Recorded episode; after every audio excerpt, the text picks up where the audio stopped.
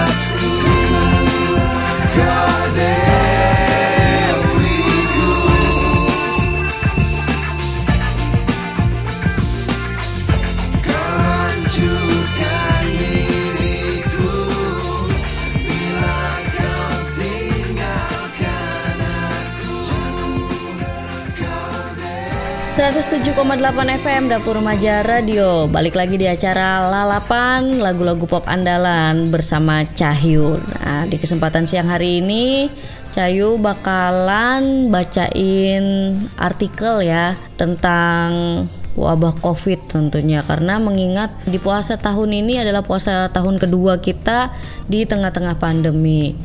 Tentu abang dan po harus tetap waspada harus ikut protokol kesehatan ya kan jaga jarak pencuci tangan pakai sabun dan jangan lupa pakai masker ya. Dan di puasa hari ini semoga ibadah puasa abang dan po diberikan lipatan ganda oleh Allah dikasih keberkahan yang melimpah ya kan? Karena cobaannya luar biasa ya kan? Udah nggak boleh mudik mau ngabuburit juga sekarang agak ngeri kan? Karena kenapa? Ya karena masih ada si koronce ini ya kan nah ngomong tentang corona nah, saya bakalan bacain sebuah artikel yang ditulis oleh Dita Latifa yang berjudul mewaspadai mutasi ganda COVID-19 waduh virus juga bisa bermutasi Saat pandemi belum selesai, ada ancaman lagi yaitu mutasi virus corona. Hal ini tentu makin memusingkan para dokter, anggota tim Satgas COVID-19 dan ahli epidemiologi. Penyebabnya karena jika tidak dicegah akan terjadi lonjakan pasien dan pandemi entah kapan akan berakhir. 13 bulan pasca diumumkan pasien corona pertama di Indonesia, pandemi membuat keadaan masyarakat jadi jungkir balik, terutama di bidang ekonomi. Belum selesai pemulihan efek pandemi di bidang kesehatan dan finansial, saat ini sudah ada ancaman baru berupa mutasi virus. Di India terjadi kasus mutasi virus COVID-19 menjadi tipe B1617. Mutasi virus itu lebih berbahaya karena menyebabkan infeksi lebih cepat daripada virus versi lama. Nah, selain itu yang menyebabkan infeksi lebih cepat daripada virus versi lama ini karena tipe B1617 ada dua mutasi kunci pada protein lonjakan virus corona untuk mengikat sel lebih efektif sehingga terjadi infeksi. Mutasi virus di India menambah derita mereka karena sebelumnya ada pemberitaan tentang lonjakan pasien COVID di sana. Penyebabnya karena ada ritual bernama Kamela di mana banyak orang mandi di Sungai Gangga. Banyak orang berdesak-desakan untuk nyemplung di sana tanpa memakai masker dan menjaga jarak. Nah, ini kita hati-hati nih kalau beli takjil kan kadang sambil ngabuburit ya kita desak-desakan jangan lupa tuh pakai maskernya ya kan. Kita lanjut lagi ya. Karena di pasca kejadian ini prediksi epidemiologi terbukti sebanyak lebih dari 1000 orang terinfeksi virus COVID-19 akibat perbuatan mereka sendiri yang tidak mematuhi protokol kesehatan. Per hari ada 60 orang yang meninggal dan langsung dikremasi. Kematian massal ini tentu memilukan dan membuat banyak negara melarang warga negaranya untuk berpergian ke India. Ya nggak bisa ketemu Syahrukan dong kita. Selain memakan banyak korban jiwa, peristiwa ini juga menyebabkan virus COVID-19 bermutasi menjadi tipe B1617. Inilah asal muasal mutasi virus akibat perilaku manusia yang tidak mau tertib. Makanya harus tertib ya, Abang dan Po. Ingat tuh 3M ya kan. Melihat dari peristiwa di India, jangan sampai terjadi juga di Indonesia ya Bang dan Po. Walaupun belum ada laporan bahwa virus ini sudah masuk ke wilayah Indonesia, akan tetapi bukan bukankah kita lebih baik mencegahnya daripada mengobati? Jangan sampai di Indonesia ada banyak mutasi virus, mulai dari tipe B117 sampai B1617. Karena akan membuat durasi pandemi jadi makin lama tuh. Kalau udah tipe mutasi kayak gitu udah agak ngeri ya. Di sini jangan berkecil hati ya Bang Po. Kita ada cara untuk mencegah virus COVID-19 bermutasi. Maka kita harus pertama makin disiplin dalam menerapkan protokol kesehatan. Kedua, jangan lelah untuk pakai masker saat keluar rumah walau hanya ke teras depan atau ke warung tetangga. Nah, yang ketiga, ketika sampai di kantor jangan melepas masker karena bisa saja ada rekan kerja yang OTG. Ada yang tahu nggak OTG apa? Orang tanpa gejala ya. Rajin-rajinlah mencuci tangan dan sediakan sebotol hand sanitizer di dalam tas. Saat berada di luar rumah, semprotkan hand sanitizer setidaknya 2 jam sekali. Dan jangan lupa bawa juga botol bersih cairan antiseptik untuk mensterilkan tempat duduk dan meja dan bawa juga sendok dan alat makan lainnya sendiri saat terpaksa makan di luar rumah.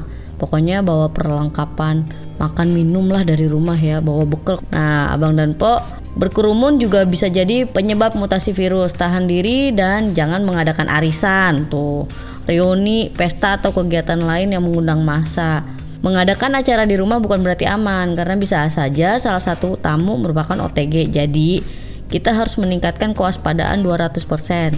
Lebih baik Anda repot sedikit dan menambah anggaran belanja untuk membeli masker, disposable, hand sanitizer, cairan antiseptik, dan perangkat pengaman lainnya daripada udah telanjur sakit dan merana selama lebih dari dua minggu karena terinfeksi virus COVID-19, pencegahan juga jauh lebih penting. Dan ajak anak-anak dan pasangan untuk tertib juga ya. Nah, dimulai dari diri sendiri dulu. Biasanya nanti anak-anak pasti ngikutin. Mutasi virus COVID-19 di India mengingatkan bahwa penyakit ini masih bisa berubah menjadi lebih ganas. Untuk mencegahnya, maka kita wajib menerapkan protokol kesehatan, jangan berkerumun dan jangan pula melanggar protokol lainnya. Penulis adalah warganet yang tinggal di Samarinda. Sekian informasi tentang COVID-19 di acara Lalapan.